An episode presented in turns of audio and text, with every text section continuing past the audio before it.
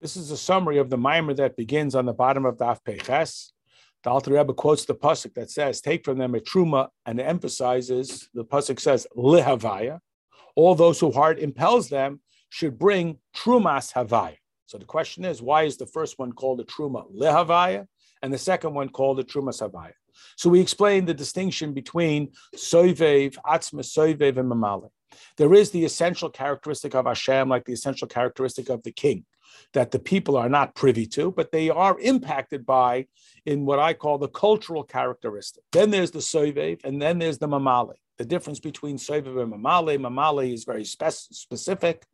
Each capa- organ has its capacity. The brain is most receptive, and therefore it can absorb the most profound level of godliness. The hands are a little bit uh, less so, but they can still at least record the intellect, and the feet less so, but they have a certain virtue that they can transport the intellect, the head.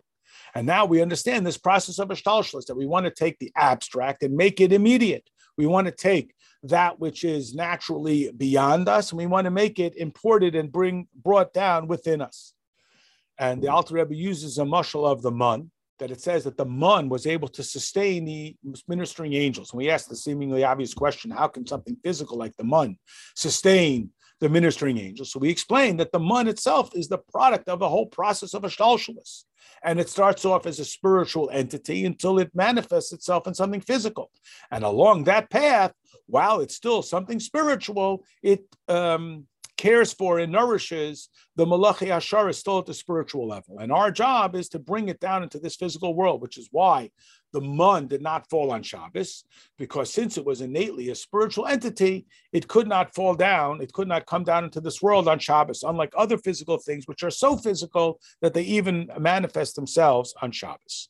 And this helped us understand also the concept of Sfiras Oimer, that when we left Mitzrayim, where we had only seen the sort of very shallow aspect of godliness, we first had to eat the poor man's bread of matzah, even before we started counting the Sfira. And then during the Sfira, we would work on restraining and repairing and transforming our natural impulses away from self serving into the godly serving. And that's what makes us eligible to see God face to face on Shavuos. That we take the abstract that we experience and we make it immediate. So now we understand why there's one level called Truma Lehavaya, a Truma to Hashem, which suggests that we have to uplift ourselves and come closer to Hashem.